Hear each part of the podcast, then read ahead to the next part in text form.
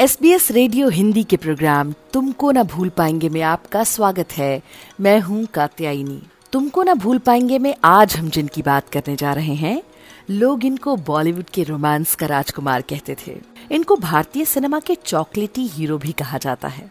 ये फ़िल्म निर्माता और निर्देशक भी थे और इनका निकनेम चिंटू था। जी हाँ हम बात कर रहे हैं बॉलीवुड के सदाबहार हीरो ऋषि कपूर की। ऋषि कपूर का जन्म 4 सितंबर उन्नीस को मुंबई के चेंबूर में हुआ था। ये पंजाबी हिंदू परिवार में जन्मे थे।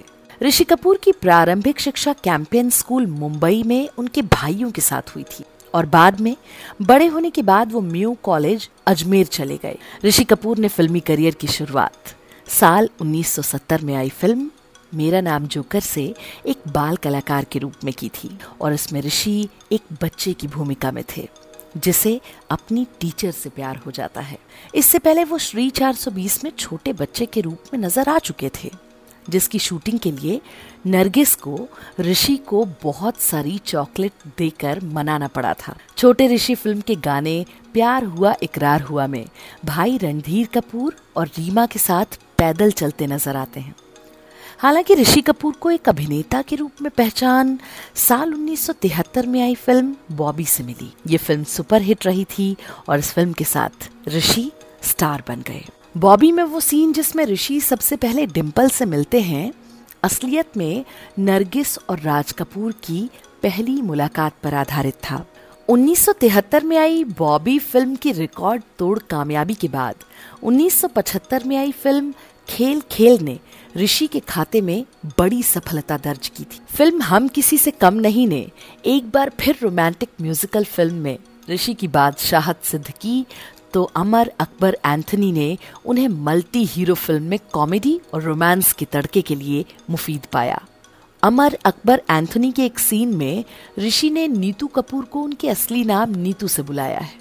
इस गलती को ठीक नहीं किया गया और फ़िल्म में इस दृश्य को देखा जा सकता है। फ़िल्म सरगम और कर्ज जैसी हिट फ़िल्में देने के बाद, उन्नीस सौ बयासी में वो एक बार फिर अपने पिता राज कपूर के निर्देशन में फ़िल्म प्रेम रोग में नज़र आए। 1985 में वो एक बार फिर अपनी पहली को स्टार डिम्पल के साथ फ़िल्म सागर में नज़र आए और फ़िल्म नगीना, चांदनी, हिना, बोल राधा बोल, दीवाना, दामिनी आदि से होते हुए वो नब्बे के दशक तक हीरो की पारी खेलते रहे। ऋषि कपूर की नीतू सिंह से मुलाकात साल 1974 में आई फ़िल्म जहरीला इंसान के सेट पर हुई थी, जहाँ दोनों में गहरी दोस्ती हो गई। हालाँकि बाद में ये दोस्ती प्यार में बदल गई। ऋषि और नीतू की शादी के दौरान एक बेहद मज़ेदार किस्सा हुआ था, और आपको ये जानकर हैरानी होगी कि नीतू सिंह और ऋषि कपूर दोनों ही अपनी शादी में बेहोश हो गए थे। दरअसल नीतू अपने भारी लहंगे को संभालने की वजह से बेहोश हो गई थी। तो वहीं ऋषि अपने आसपास इतनी भीड़ देखकर बेहोश हो गए थे। श्रीदेवी के साथ ऋषि कपूर की जोड़ी खूब जमती थी। नगीना ऐसी ही फ़िल्म रही है। ये फ़िल्म सुपरहिट थी। ऋषि कपूर की बेहतरीन फ़िल्मों में प्रेम रोग भी शामिल है, जो उन्नीस सौ बयासी में आई थी। फ़िल्म के गाने ज़बरदस्त हिट हुए थे। एक दौर था जब बॉलीवुड के चॉकलेटी बॉय ऋषि कपूर एक ही तरह की फ़िल्में करते थे। लेकिन ढलती उम्र के बाद उनके अभिनय में विभिन्नता दिखाई देती है। नई सदी में फ़िल्म हम तुम, फना, नमस्ते लंदन जैसी फ़िल्मों में ऋषि कपूर पिता की भूमिका में आने लगे। 2012 में आई फ़िल्म अग्निपथ में उन्होंने जिस तरह से रऊफ लाला का किरदार निभाया, वो बेहतरीन था।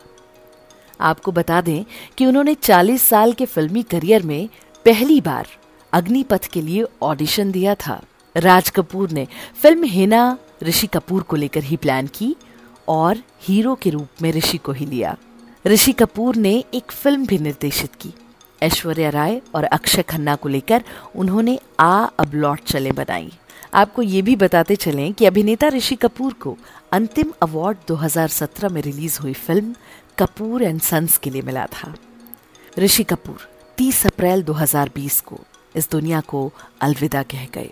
S B S radio Hindi के प्रोग्राम तुमको ना भूल पाएँगे में आज के लिए बस इतना ही। लेकिन ये वादा कि अगले हफ़्ते हम फिर हाजिर होंगे और ऐसी ही किसी और हस्ती के बारे में बात करेंगे। तब तक के लिए आप अपना बहुत सारा ख्याल रखिए। बाय